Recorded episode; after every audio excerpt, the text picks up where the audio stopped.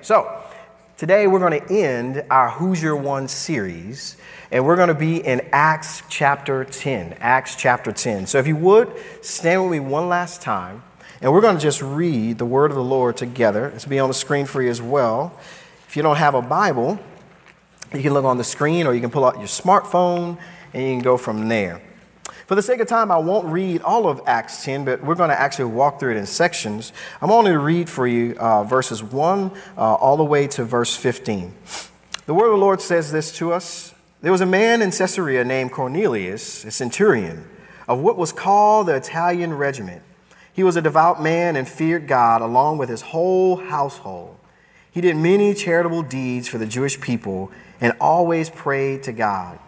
About three in the afternoon, he distinctly saw in a vision an angel of God who came in and said to him, Cornelius.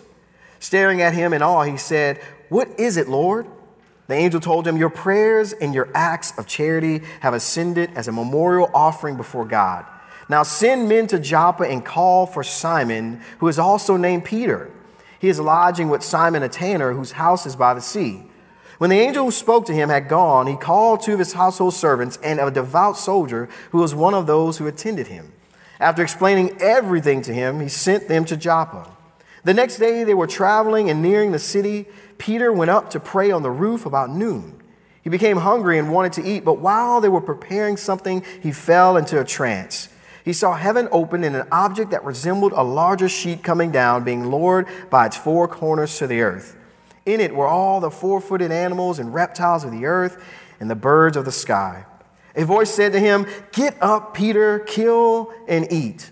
No, Lord, Peter said, for I have never eaten anything impure and ritually unclean. Again, a second time, the voice said to him, What God has made clean, do not call impure. This happened three times, and suddenly the object was taken up to heaven. Let's pray. Father, I pray that as we have the rest of our time together to worship, but also to come to the Lord's table, would you meet us? Would you change us? Would you transform our hearts? We believe by faith that your word has the power to pierce our hearts, Lord, and change our thinking. And so, Lord, I give you thanks and praise for it. In Christ's name, amen. You can be seated. There's one thing I forgot to mention. Today is Family Sunday, so we have all our elementary kids with us. And if your child didn't receive a uh, notes page for church, make sure you let us know. You can raise your hand. Somebody can get one for your child, and they can bring it back to the back and get a prize for actually paying attention in church. Uh, I would encourage you, don't let them play on tablets in church. All right? Don't let them play with your phone. You're essentially saying this is not important. So have them take notes. Ask them about what they learned after they leave. This is what we want you to do when they go to the kids area. Because when they go to the elementary kids area, they learn verses, they learn doctrine. We're teaching the word. Hey, look, we have a little, I think he's one or two year old little boy that goes home every week and his parents quiz him on his memory verse. And he knows it too. Put some of us adults to shame, right? So, man, make sure your kids are engaging in what's going on because this is important. This matters. Amen? Okay, that's enough of that. All right, let me get to the work. You know, for whatever reason, as we progress through school and do all these kind of things, uh, teachers, professors, all these ones, they love to do this one thing. They give us group projects. Group projects are of the devil. now, maybe it's just me, but I don't know anybody who loves group projects unless you're that one person that doesn't do your work and you love that group project because you can slide on in and then everybody does the work for you. Anyway, okay. But why do we not like group projects? Well, for a couple of reasons. Number one, you get the people you would never work with if you had to choose. You get people drafted into the group with little or no presentation skills. Why does it seem like you get the worst person in your group all the time? Then the group is judged by the whole, not the individual person. So no matter how hard you work, you're going to be judged by the whole of the group, not the individual work. And here's the last thing you don't get to pick who you want. If we got to pick who we wanted, right, it would be an amazing thing. We can choose who we want. If it left up to us, many would just choose to hang in our own groups because that's what we do. We hang in our own groups. We never really mix with someone who's different than us. And we're not talking about forcing diversity here. We're not talking about saying a forced diversity, but we're saying the reality of our comfort zone at times can keep us isolated in silos that are just like us. Yet the God we serve is the God of the nations. He is a God for all peoples, all tribes, and all tongues. In fact, in Psalm 24 and 1, it says, The earth and everything in it, the world and its inhabitants belong to the Lord. So everything belongs to him. All the inhabitants, everything belongs to him. It goes on to say in verse 7 and 8 Lift up your heads, you gates, rise up, you ancient doors. Then the King of glory will come in. Who is this King of glory? The Lord strong and mighty, the Lord mighty in battle. Our God desires for a people for himself and this people is made up of those of every tribe and every tongue. Just as the song we were singing, that one day we will stand with every tribe and every nation under the earth. Did you know in heaven there will be Christians who have disagreed with you politically? That in heaven they're going to be believers that are going to look different than you and may have worshiped differently than you? It is in the finished work of Christ and in the gospel, there are no barriers, there are no doors, there are no levels. Like the gospel is not like a multi level marketing scheme where you get in and you earn your way up, and then all of a sudden you earn your way higher. No, there is not like that. The gospel has no barriers, no doors. It is one way in, and it's through the Savior, Jesus Christ. The big question for many of us, we have to actually understand what is the gospel? Well, the gospel is the good news of Jesus Christ. The good news of Jesus Christ. The gospel is the death, burial, and resurrection of Jesus. The gospel is this is that those who place their faith and trust in this Savior will be given eternal life. That is the good news of the gospel. And this is the message we're called to proclaim and preach to every single person on every corner of the earth. So, the first thing we find in Acts 10 is number one, we find a prepared heart. A prepared heart. In the book of Acts, we're given the birth of the church. We see the Holy Spirit empowering the early church and moving through them for one purpose to point people to Jesus. Yet, the very first 10 years of the church, the main thrust in evangelization was to the Jews. We see this. You had some Gentiles here and there, but the main focus was let's reach the Jews, God's chosen people. It's not until we come unto this point of the book of Acts that we see the entire thrust of the church shift. Now you come 10 years down the road, God's full plan is manifesting, and now they're going to reach the Gentiles with the gospel, those who are non Jews. We find our main character in this historical and biblical account, a man named Cornelius. Now we learn a little bit about Cornelius. We learn that he lives in Caesarea which at the time was, in the, was the provincial capital and residence of the Roman governor. This city, Caesarea, was dominated by Gentiles. Now, all this stuff matters that I'm saying. This is where Rome had a base. This was a city dominated with Gentiles or non Jews. It says that he was a centurion, which means that he was a soldier and commanded a hundred or so men. So he was a man who knew authority. We see Jesus even encountering a Roman centurion who was much like Cornelius. And Jesus showed kindness to him, although he was a Gentile, and he actually healed his daughter. We also learn from the scriptures that Cornelius, according to Acts 10, he feared the Lord. He was a God fearing man. He did many charitable deeds. He always prayed to the Lord. Now, Cornelius was not a full proselyte to Judaism. So he was a God fearing man, but he didn't fully commit to being Jewish. But he did great things to help the Jewish people. He apparently saw the God of the Hebrews as the true and living God. But there was something Cornelius lacked. He did two main things, though, that the Jews were asked to do he prayed and he gave. The only thing it doesn't say he did was fast, but he possibly had done that as well. So in three in the afternoon, the Bible says we find him praying, which was custom for Jews to do. So he had adopted even the faith practices of the Jews. He was worshiping Yahweh, he was giving, and now we find him praying. Now, the scripture doesn't tell us what he was praying for, but I think the angel's message to him gives us some insight. The Bible says that as Cornelius was there and he prayed to God about three in the afternoon, he distinctly saw in a vision an angel of God. So the Lord sends to Cornelius an angel with a message. And this message was what Cornelius, I believe, was praying for salvation. What is true salvation? What is true hope? Where can that be found? And the angel gives Cornelius this message and he stands in awe. And look what his first response is What is it, Lord? Cornelius identified even the voice of the Lord, although this was the, the angel speaking.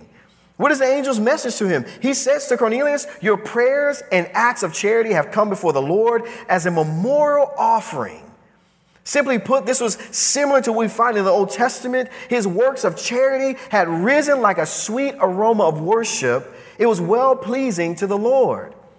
Now, this is interesting because one thing we have to note here is that Cornelius was not far from the kingdom. But the bigger note is this Cornelius was not in the kingdom. He wasn't far from it, but he was not in the kingdom. In fact, Jesus tells this same thing to a scribe. A scribe came to Jesus and he was God fearing. He was trying to worship the Lord and do all these things. And in Mark 12 34, Jesus tells him the same thing You're not far from the kingdom. Notice his giving, his praying, all the things he was doing were good, they weren't enough. Because if they would have been enough, then the Lord would have just simply told him, Cornelius, you are in the kingdom. But you notice here that it wasn't enough. He was close, but he was not in. And today, maybe you are like Cornelius. You enjoy coming to worship. You enjoy singing the songs. In fact, maybe you're even moved when you hear these songs sung and the scriptures read and all the, it moves your heart and you come and now you're giving and maybe you're even serving and maybe you're even doing all these acts. You can identify with Cornelius, but the truth could be you're actually not in the kingdom. This is many especially in the South. There are many who go on a Sunday morning and have been taught because of rote and tradition that that is what we do, but they're far from the kingdom. And so he says to Cornelius, call for Peter. Call for Peter. Your, God has heard your prayers, but now send men to Joppa and call for Simon, who is also named Peter. What did Peter have? Peter had what Cornelius lacked the gospel message. His works couldn't get him there, but he needed the gospel. He needed to hear salvation. You say, well, I don't agree with that. Couldn't it have just been his works? Couldn't it have just been enough? Well, Romans 10 14 tells us this. But how can they call on him in whom they have not believed? And how can they believe without hearing about him? And how can they hear without a preacher? You know who the preacher is? Not me. Us is. As every one of us. How can anyone respond to the good news of Christ if no one tells them about it? This is what Cornelius needed to hear. See, an angel can only do so much, but God has left to men, his proclaimers of the message of the Messiah, to those who are also men as well. Men and women, brothers and sisters in Christ, God has called each one of us to be proclaimers of the good news of Jesus. This is our privilege. Have you ever looked at it like that? That it is a privilege, that it's such a joy for you to be able to articulate what is the gospel? Cornelius was a soldier. And he receives this command from the Lord, and look what he does. He sends men right away. Notice when God speaks, when he speaks from his word, there's always a response that's needed. And he sends these men to Joppa. And the next thing we find is not only was a prepared heart, but also a prepared servant. A prepared servant. Now, 30 miles away, 30 miles. Now, I don't know about you, but I wouldn't walk 30 miles. And if somebody asked me to walk 30 miles, it would be a flat out no. I've ridden my bike 10 miles, and that's far. 30 miles these folks walk, and there's 30 miles away, Peter, one of Jesus' disciples, is having an off day. He's sleepy, he's hungry, and now he's on the roof waiting for his meal. Yet he was in the right place at the right time when the Lord needed him to be. On the roof, the Bible says he fell into a trance. And he sees heaven open and a sheet lowered down with all sorts of animals from all over the world right on this sheet. One commentator wrote that the four corners of the sheet could possibly represent the four corners of the world. Now, this is significant. If you were paying attention a little earlier, remember we said Cornelius was a what? Gentile. Peter is a Jew. Oil and water don't what? Mix. Neither do Gentiles and Jews. You see what's being set up here? God, in His providence and His sovereignty, 30 miles away, is working in the hearts of two men, and now He's going to bring two people together. The Jews didn't eat anything also unclean or anything forbidden by the dietary laws, specifically in Leviticus. Now you may ask, why do they have such laws? Well, God desired for his people to live holy and separate from those who were heathen nations around them. Often the heathen nations around would take food and sacrifice it to idols. They use food in different aspects. So God says, within my people, I'm going to put certain dietary laws to help them remain holy. The one thing we have to note here God has always had a heart for all people, every nation, every tribe and tongue. Jesus makes it clear that it's not what you eat that defiles you or makes you unholy or unclean because the Jews would say, hey, look, it's what we eat that's going to defile us. Even if we touch a pig or we touch this, now we're going to be made unholy. But Jesus comes along and says, Look, it's not what you eat that defiles you or makes you unholy or unclean. Why? Jesus says that it's what, whatever goes in your mouth comes out the other end. It goes in and it goes out. But it is what is in your heart that makes you unclean. Nothing that goes into a person from outside can defile him, but it's the things that come out of a person are what defile him. Mark 7 15. See, here's the thing. If somebody comes along to you and says, Oh, see, you know what? You, you over there eating that pork chop? Boy, you know you ain't supposed to eat that pork chop because, see, that's going to defile you. What rubbish? Give me my pork chop. Jesus clearly states now, here's the thing I to say this. If you have high cholesterol and you got your glycerin levels all over the place, then maybe you should leave out the plate, right? But you better make sure you're leaving off certain foods because of your health reasons, not for spiritual reasons. Because what ends up happening is you become legalistic.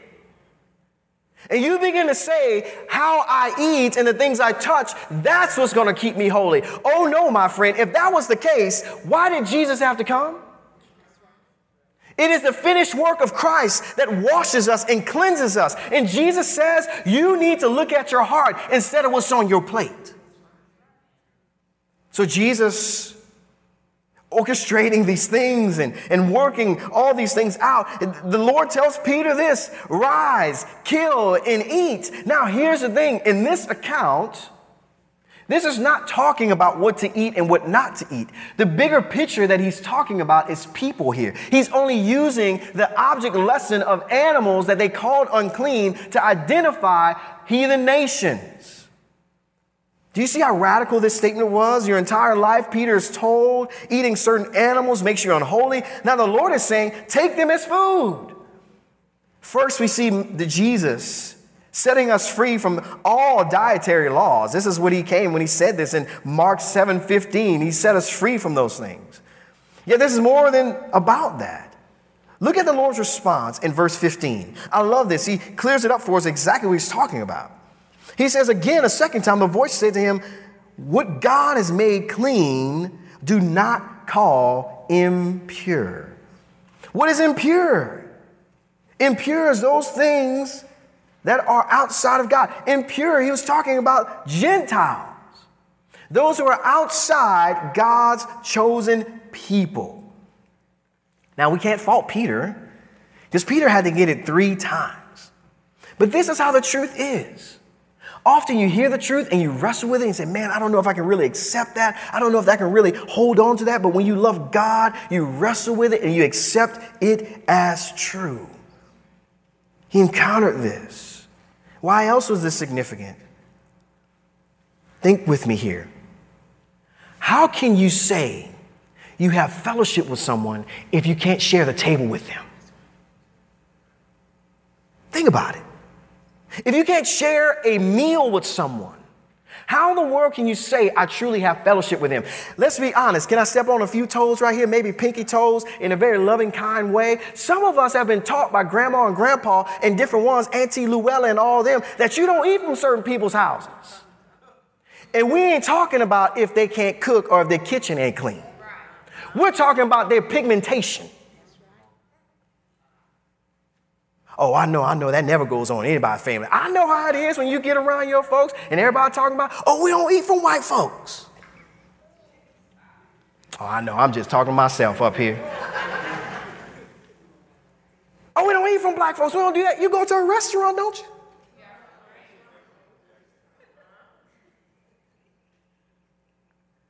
Man, I'm breaking bread with anybody who calls on the name of my Lord.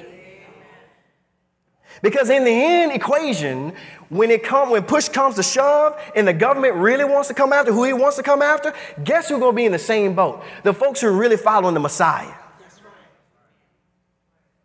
Persecution would be a great thing for America, I believe. Because it'll leave you at a fault with nothing else to hold on to, not your politics, not your agendas, not your biases, only Jesus Christ and Him crucified. Some of us, the reality is, have never broken bread with someone we call brother or sister on Sunday because we have biases from Monday to Saturday. He says, Rise, kill, and eat. Peter, don't call what I've called clean unclean anymore. I've removed those barriers. And this is the beautiful truth of the cross that Jesus, being the way, the truth, and the life, that in the cross it is open and is level. All can come. This is why communion is so powerful. When we come to the Lord's table, how do we come? Together as one body. This is why it's so powerful. When you come to the table, it doesn't matter if your socioeconomic status is higher than your brother or sister. It doesn't matter if your pigmentation is darker or lighter. We are leveled at the foot of the cross. And this why it matters that you be a part of a body of Christ where you're willing to lay down your life for your brother and sister. I'm preaching better than y'all. Amen. And I'm telling you, bro, I tell you. I got to hurry up because we run out of time. But here's the thing the men arrived. And they asked Peter, they said, Peter, look, we've been sent here. And Peter is still perplexed and wondering what's going on. What is the Lord saying here? But look what the Spirit of God says to Peter. He says essentially this Go, my boy, go. Go where I'm telling you to go because there's something more that you must do. The Lord in Himself is orchestrating, directing all these things. I love this part right here. This is how you know Peter was really following Jesus. This is how you know. In verse 23, Peter then invited them in and gave them lodging. Hold on now. Jews and Gentiles don't mix. Caesarea was more Gentiles. Where do you think Peter was? Around mostly who? Jews. And now he's inviting them in to sleep in his house. This is how you know you've been transformed by the gospel. See, you can't walk around saying you hate certain folks and say you love Jesus. Oh, I just can't stand them certain folks. I can't. Really? There was a prepared servant, prepared heart, but there's also a prepared message. I love this. Cornelius was so ready for whatever the Lord was going to do, whatever the Lord was going to say, that he invited all his family and his friends. And at this point, I'm wondering, he's probably wondering, like, what am I going to hear? What is this message that I'm going to hear that this stranger would have for me? And Peter was wondering the same thing. I love that Peter shows up And Peter, by the time he gets there, he begins to realize what he's there for. Look at verse 34. He says, Now I truly understand that God doesn't show favoritism. But in every nation, the person who fears him and does what is right is acceptable to him. And he sent the message to the Israelites, proclaiming the good news of peace through Jesus Christ. He is Lord of some, all. He is Lord of all. Peter is just like Jesus, leaving the, the, the, the one, leaving the 99 to go after the one. And I love what Peter says. He says, Look, he goes on to say, You know, it's forbidden for a Jewish man to associate with or visit a foreigner, but God has shown me that I must not call any person impure or unclean. Peter gets it.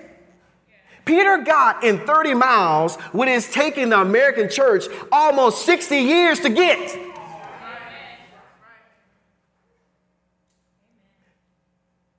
Peter got it.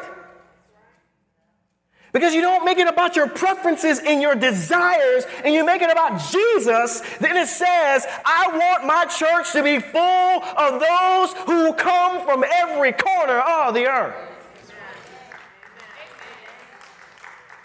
But you know what? I'm gonna be honest with y'all. Can I be real transparent? This preach is good, but to live this out, it hurts. Because to open up your home and open up your life and open up your checkbook and open up your desires, all these things to folks that are not like you and that your family talks about is not easy. But Jesus didn't call us to an easy task anyway. Peter comes to understand this reason for him coming is that every nation and every person needs to hear the message of Christ. He breaks down the message of Christ for the entire room, starting with John the Baptist all the way to the resurrection of Christ. And he finishes with the finished work of Christ. Peter didn't come with any other message other than Jesus Christ and Him crucified. I love verse 43. It says, All the prophets testify about him, that through the name, everyone, everyone, everyone, everyone who believes in him receives forgiveness of sin. Every nation, every tongue, every tribe. When they place their faith and trust in Christ and what He's done for them on the cross, they can receive forgiveness of their sins. And He breaks down this message, and I love what happens next. He's still speaking these words, and the Holy Spirit came down on all those who heard the message. This is not some short order event. If you know your Bible even a little bit, you can tell me what happened in Acts chapter 2 and who was in the upper room. It was all Jews. And the Spirit of the living God fell on them. And so many of us get stuck on tongues, we miss out on what actually happened. The Spirit fell on Jewish believers, fulfilling what Joel 2 was talking about. And now they're saying, wow, this, is, this has never happened before. God is now dwelling in man. It gave affirmation to the gospel message. Gentiles receive the same thing. And now no Jew could say they didn't belong in the kingdom of God. So there's a prepared kingdom. God is no respecter of persons. God is no respecter of persons. See, nobody could deny the Gentiles had a place in the kingdom that they had the Savior as well. How do we close this? God desires all men in all places, every tongue to repent and believe in him. This is why we go on missions. This is why we go. This is why we give money to missions. This is why we go. And in fact, here's the thing in America, the nations are coming to us. So, who are we to sit back and say, because of what a politician says, we're not going to share the gospel with people who look different than us? Of course, they don't want you to tell them about Jesus. No, the Lord is gathering his people, those from every tribe and tongue, and the gospel is for every man. Remember, the gospel is the good news of Christ. It is found in his death, burial, and resurrection that anyone who believes on his name will have their sins forgiven. No, no one should hinder us or try to hinder us, or they may try, but they cannot hinder us from reaching. No media outlet can hinder us. No amount of opposition from the evil one can hinder us because until Jesus comes back, the gates of hell would not prevail against his church. For the believer, are you reaching and praying for those who are like Cornelius? but also those who don't look like you. But maybe you're like Cornelius.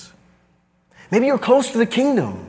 And you've thought that all your good deeds and all these good things would help you enter into the kingdom, but it won't. Here is the thing the Bible tells you to repent, turn from your sin, place your faith and trust in the only sufficient Savior, believe on Him, and you will have eternal life. Today, we're responding to this message by coming to the table together. Some of us are from different socioeconomic backgrounds. Some of us are from different ethnic backgrounds. But the Bible says that we are one in Christ. Can I be honest with y'all? Some of us need to repent. First, if you have something against a brother or sister in the Lord, get it right. Ask the Lord to forgive you and find forgiveness with them. Second, some of us need to repent for being racist in our hearts, having biases. Say, Lord, forgive me. Instead of seeing people as either lost or saved, I'm seeing them in ways that you didn't even say to see them. Some of us need to repent. Because if your view of people is hindering how you're going to reach them with the gospel, you don't have the gospel. You have a self righteousness that is rooted in your own view of a God that you've made up in your own vain imagination. But the gospel calls every man to repent of their sin. Is that the message you believe? Are you hindered by skin color and pigmentation? Are you hung up by ethnicity or maybe language barriers or maybe socioeconomic barriers? Whatever barrier it is, Jesus at the cross has dealt with those. I don't know who's willing to suffer. But if you want to go all in, you're going to suffer. To reach even one with the glorious good news of Jesus Christ. But you want to know why it's worth it? On a hill far away stood an old rugged cross, the emblem of suffering and shame. But right on that cross, our Savior was humiliated beat on and spat on for you, for me. And you telling me we can't step out of our comfort zone and reach one person that's not like us with a message that is eternal and has saved us and has redeemed us? Oh, let me tell you, when we come to this table today, we're coming with the reality that the only way we've able to come is because of what Jesus has done for us. Let it refresh your hearts once again the goodness of Jesus and the goodness that he wants to share with others. Let's pray. We're going to sing a short chorus. And then Gardner's going to lead us in communion, and then Brother Calvin's going to close us. Come on, this is a time, if you're not right with Christ, if you're like Cornelius, look, repent, turn to Him you don't have to run down to the front. You can just say, Jesus, save me. I want to follow you. But if you're a believer, rest in the assurance of what Jesus has done. And maybe you're like Peter. Maybe the Lord has spoken to your heart to get going with it, to reach one with the gospel. Father, with all our heart, we want to worship you. With all our heart, we want to stand before you as people who have holy hands lifted hearts ablaze and set on fire by God the Holy Spirit, willing and ready to go. Knowing, Lord, that in our nation, Lord God, the nation can be divided, but the church you haven't called to be divided at all. You've called the church to stand on the truth of the scripture, and you've called us to reach every nation, tribe, and tongue. Not in our own strength, but in your power. Father, this is our desire to give you worship and praise for your goodness. In Jesus' name.